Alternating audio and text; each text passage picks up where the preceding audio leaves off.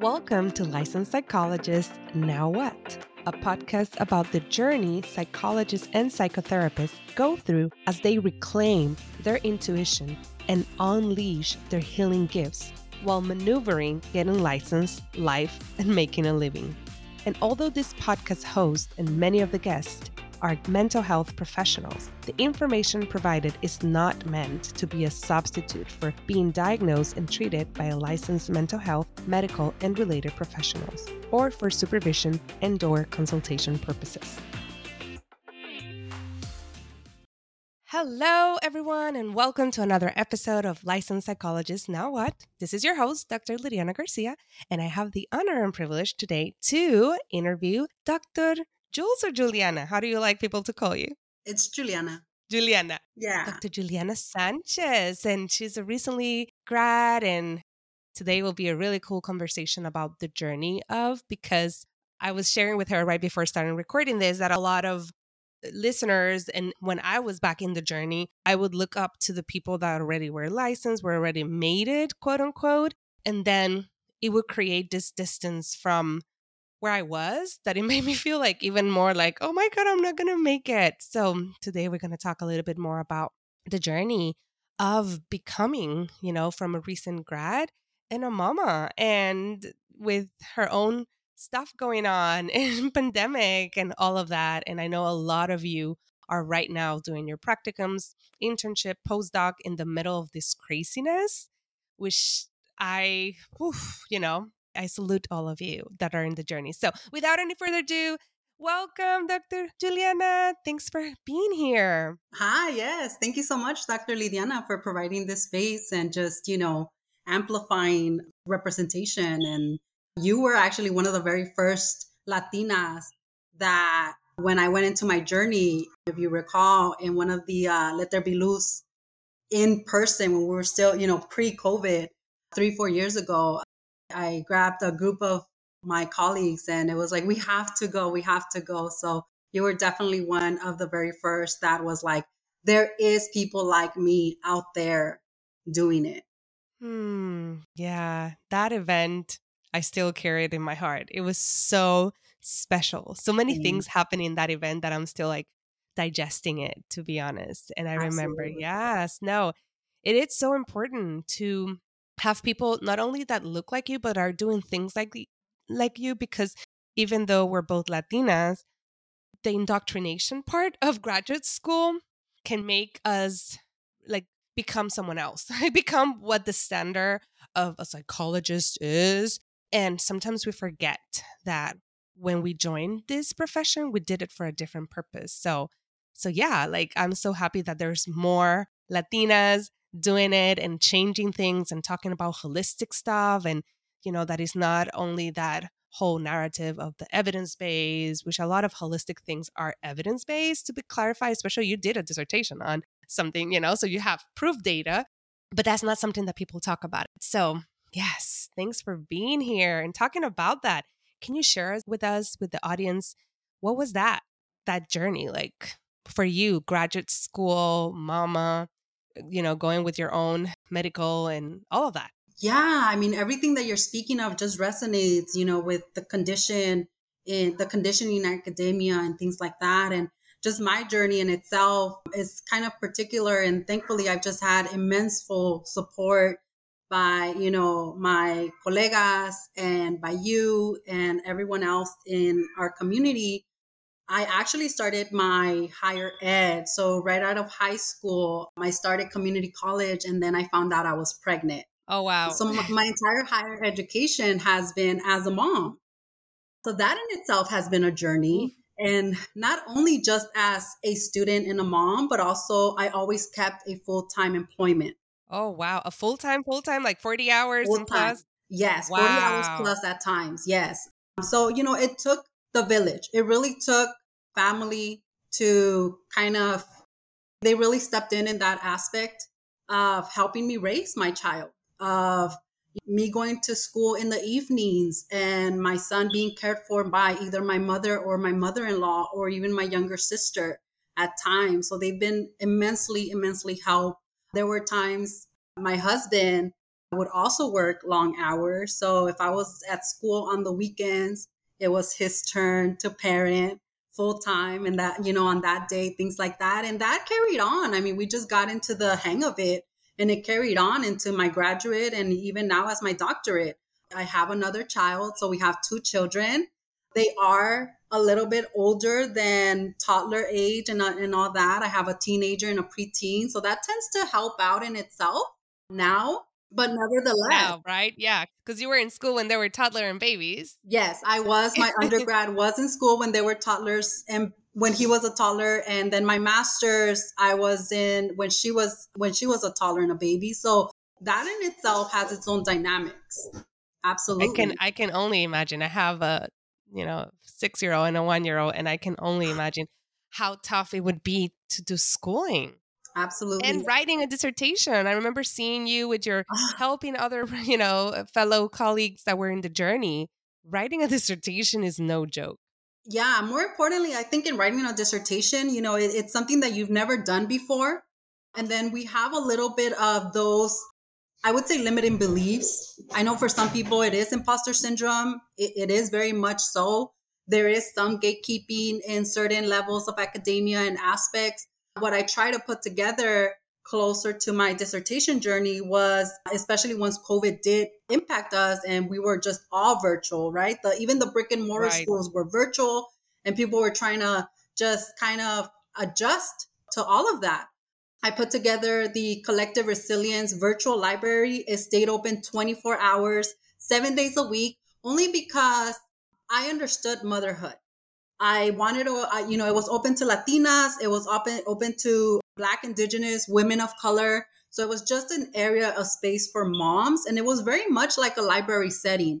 You know, trying to make that connection with having our cameras on just to kind of convive with each other and still have that relativity to each other. There was moments that the kids would come through in the background, either on my end or their end, things like that. Uh, very much special shared moments along the way as well. You know, just carrying on in the chats, like the hurdles and also the celebration. So that was very, very much of an experience. And more than anything, just despite of the what goes on paper despite on writing the dissertation i would say that support is imminent in completing a doctorate degree or any degree support really tends to you know help out. And any resources that we're able to get out there and we're able to kind of show up and bring up to the surface you know the more the merrier.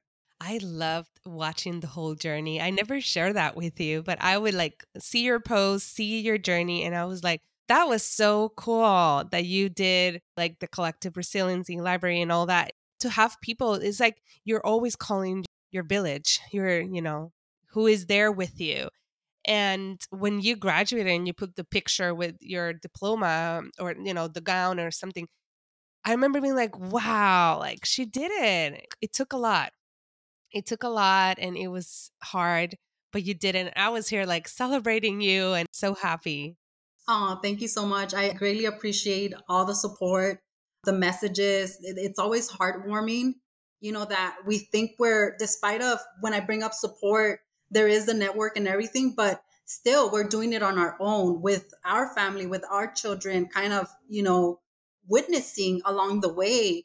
And there were moments that it's like, oh my goodness, it's just not going to happen, or setbacks, or living with invisible chronic illness, you know, trying to manage practicum, internship that come along with like a psychological degree because it just seems like there's so many hurdles for us to jump through where it's like how much do you really want this degree and how much can you prove to the licensure board that you can, you know, hold this degree, right? Along with at the same time reminding myself of you know, in the sense of listening to my ancestors and not being so much conditioned into the academic spectrum of Western society, where it was like, you know, it was a lot of leaning. It was as to, you know, the pendulum kind of swifting back and forth at times and just centering myself in that aspect. But definitely keeping in mind of the why. Why am I doing this? What's the importance of it? what will it do what do i i want to accomplish with this right and many times it felt very overwhelming and other times it felt like no one's going to read this this isn't going to impact anyone right? Like no it's just things that come through through the grapevine that we have to work the those little you know nits and bits out. Yeah. No thank you for sharing. Do you mind wanting to share a little bit about the chronic illness part in terms of how you managed it? Yeah. So again reaching out to i think finding my voice in that in itself as well because when it comes to employment I just dealt with it on my own. I would carry my little, I have like a bunch of these little bags and just, you know, I would be, they would say I would be a walking pharmacy and not in the sense of pharmacy, but it was more of like I had the teas, I had the pain patches. I just had a lot of holistic, you know, remedies because when, when living with chronic pain, pain anxiety is definitely in the forefront when it comes to leaving the house.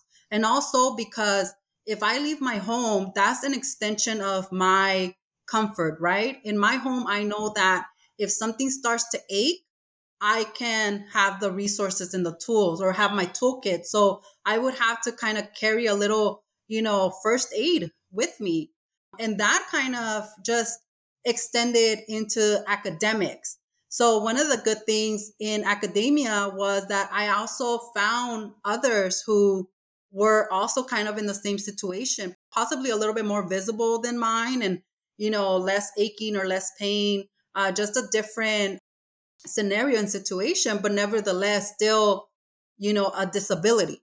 So reaching out and voicing and just kind of, you know, finding myself in that and voicing, advocating for myself when it came with professors, as in, is it okay to record the session? Is it okay to get extra, you know, can you give a little bit more breaks than usual, right? And the good thing that my institution had was a like a little student room and they had a few couches and tables and things like that. So my colleagues would like sit in the table while I would rest in the couch, you know, and just take those extra minutes or take an extra restroom break and just kind of center myself and see what I had in the toolkit or my first aid to get me through the day. Yeah. Wow. And how was that for you advocating as, you know, being raised as a Latina woman? How was that for you advocating? That was difficult and it right. is still something that I am learning because even now as seeking for a you know in the entire path of seeking for practicum seeking for pre-doc and seeking for postdoc especially with my postdoc, it was very front and center because since I did want to work directly with pain management patients, it was like, how do I, you know, combine that? Not only am I a researcher, but I have identified markers that relate to the population without me divulging too much of myself.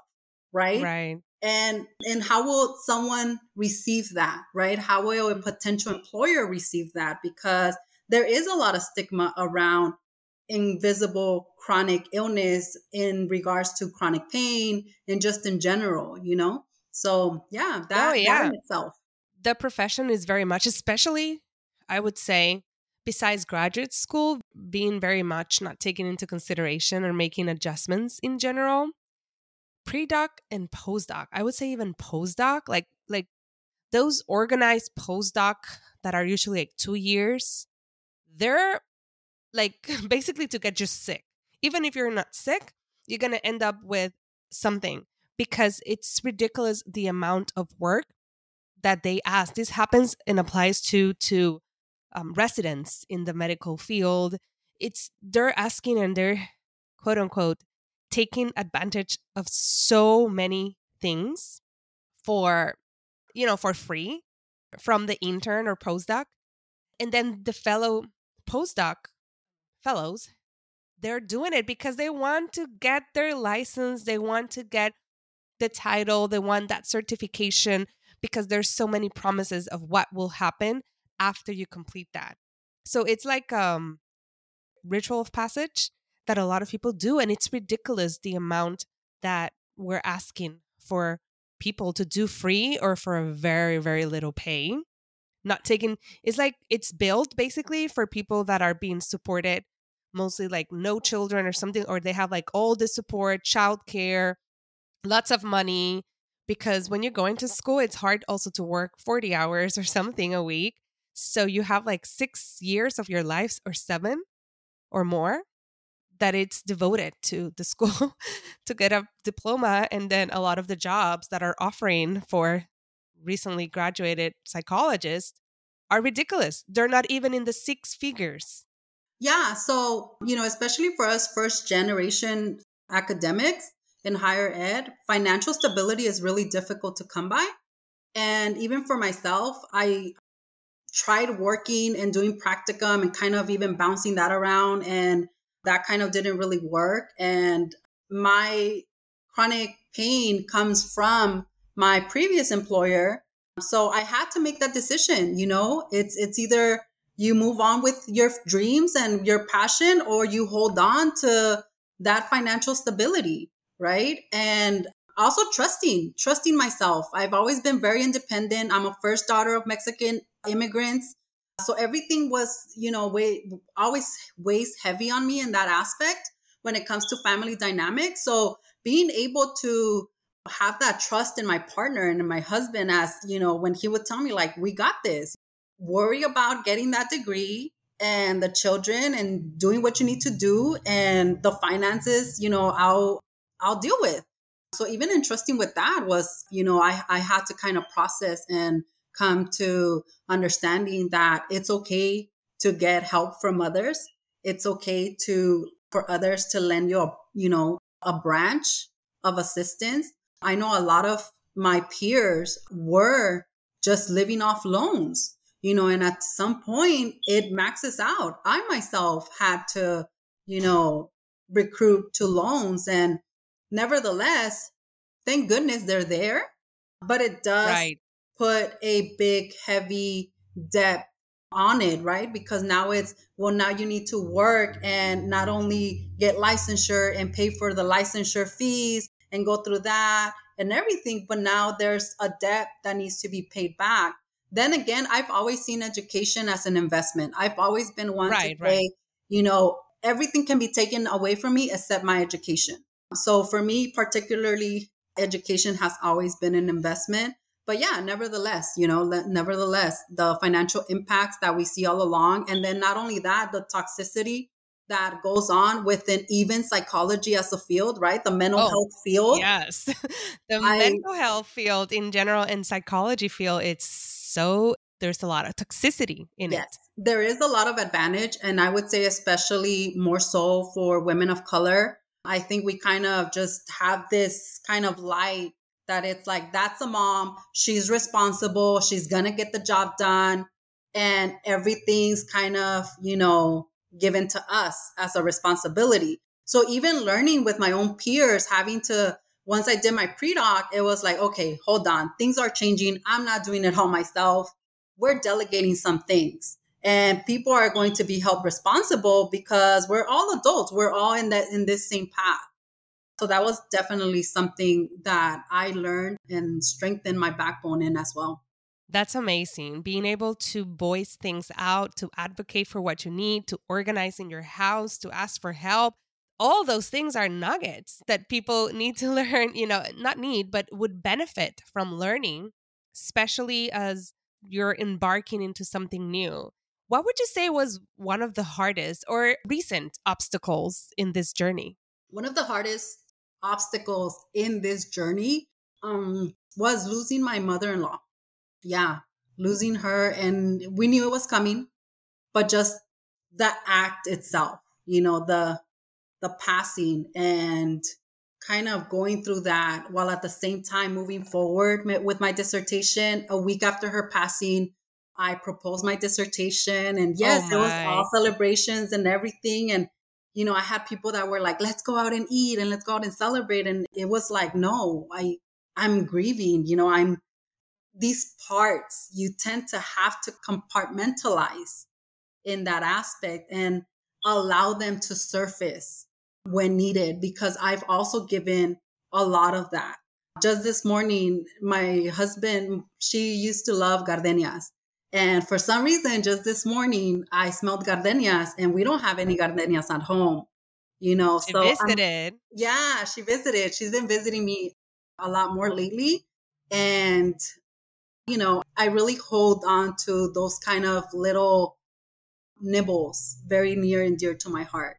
So, yeah, that was an obstacle. Thanks for sharing it. And, Yeah. you know, it's a part of the journey for being a mental health provider, psychologist, psychotherapist. When you have your own stuff going on, your own losses, you know, it's like people sometimes think that we are shielded from all, you know, life stuff, you know, issues with our children, issues in our partnerships. If we have partnerships, issues with our parents and life issues, health issues, we're human. We're human and especially this year well year and a half of a pandemic that we're all being touched in a certain way and then treating people that are also going through it has been really hard. Yeah, I, I would say so, especially, you know, in the chronic pain arena or, um, yeah, we talk about having to mask outside of our homes and putting on that armor. And it was a moment that I'm like, no, I'm not carrying the, an armor. This is very heavy. I'm not, I still do the mask because I believe we all do, right? To some extent. I wouldn't Yes. go out in my morning bun to work Right. Yeah. like that, right? But to some extent, we all do mask. But in regards to putting on that armor, even just considering it, it feels already heavy. And it's like, no, we are human. I've had so many experiences just in the training weeks of my postdoc because I'm still waiting for my associate's number from the board. So just in my training weeks and not not directly seeing clients, but being there to kind of facilitate and assist and just learn and absorb. I mean, it, it's brought up moments of, you know, there's Spanish speakers that are like, oh my goodness, you speak Spanish. I can't wait to work with you, or I can't wait for you to start providing services because, yes, the iPad and the translator help, but there's nothing like someone, you know, having that kind of ventral vagal response when you're talking to them in their native tongue or in their native language. Same thing with, you know, chronic pain in general. There's certain things that are said that I know aren't meant to be said, but just because people don't experience or don't understand the debilitating symptoms or the complexity that comes with chronic pain, it's not just the chronic pain, it's chronic pain in addition to a whole spectrum of symptoms that come along with it. That is that we're able to, you know, give that empathy that people are looking for. And not only that, but it's reciprocated. And if we can't make that connection, we're not healing the nervous system that way. You know, Right. we're not, it's like that teacher to student. They're just grasping, but if they're not learning and they're not able to take it in themselves and kind of twerk it in their own way for what works for them, then what kind of work are we doing in general?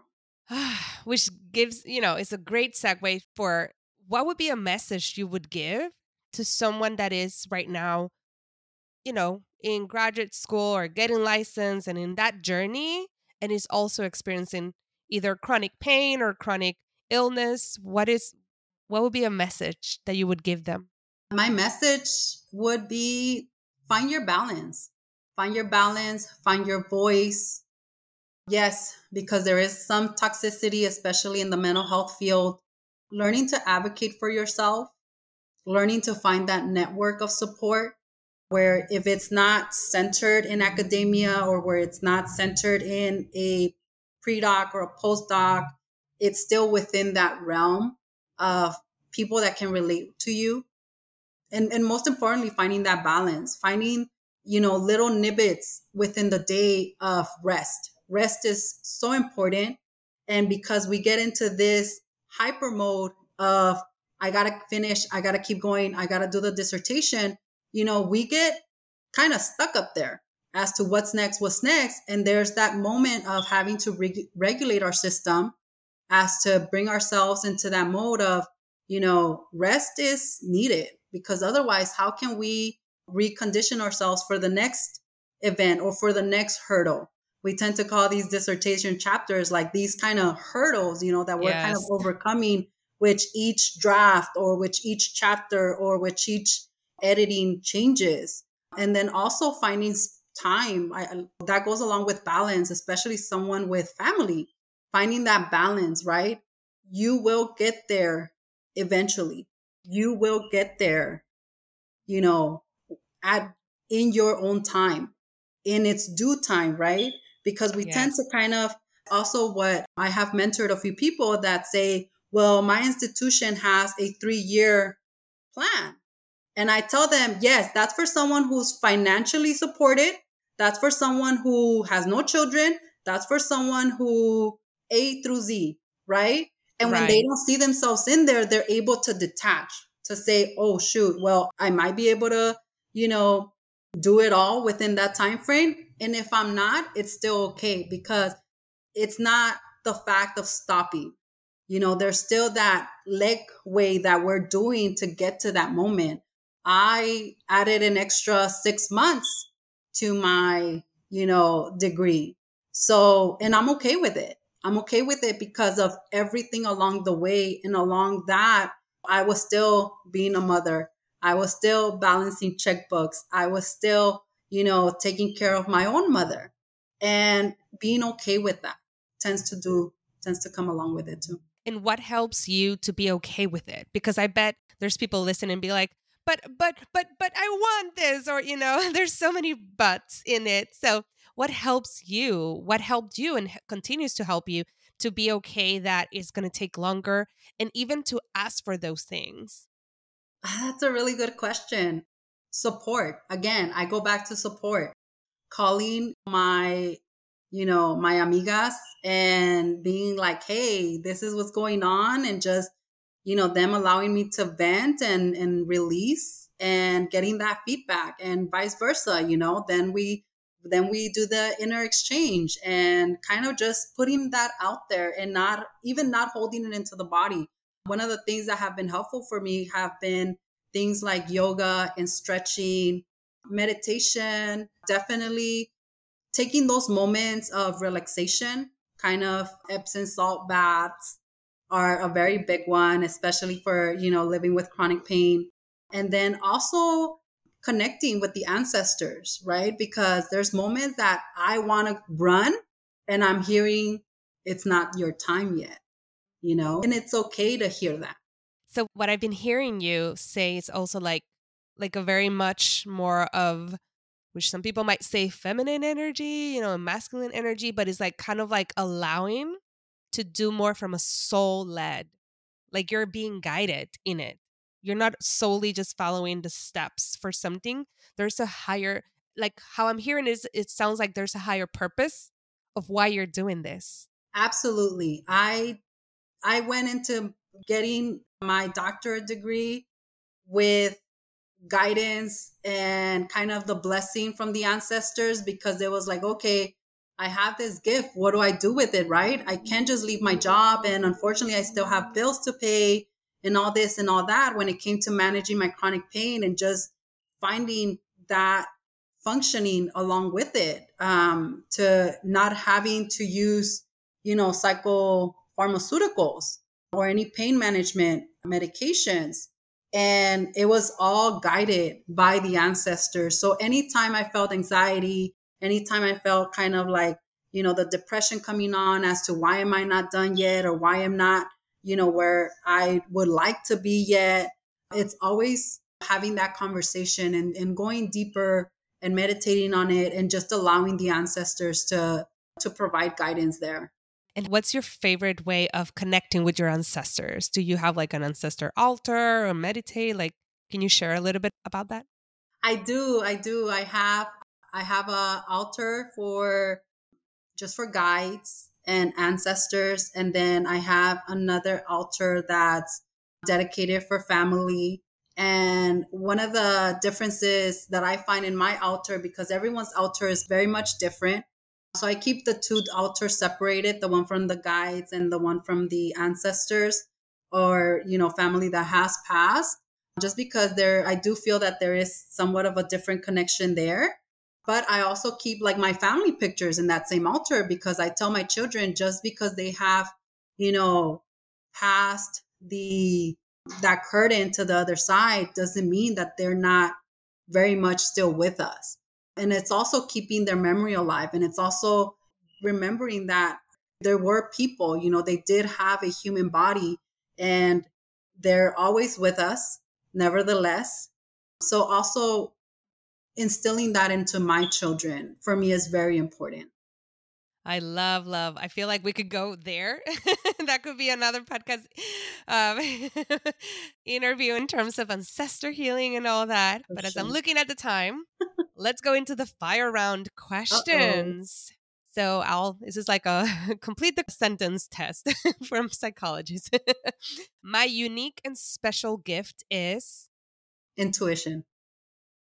I get that a lot, even from my supervisors. They're like, there's just something that's not at eye level and you tend to grasp. You just, you have this kind of thing to you that it's like, it's there, but it's not an eye view sight and you just pick it up healer. That's what they need to say, but they won't say that. they're, they're going to be like, oh, yeah. Okay. I am reclaiming. I am reclaiming my voice. Very much so.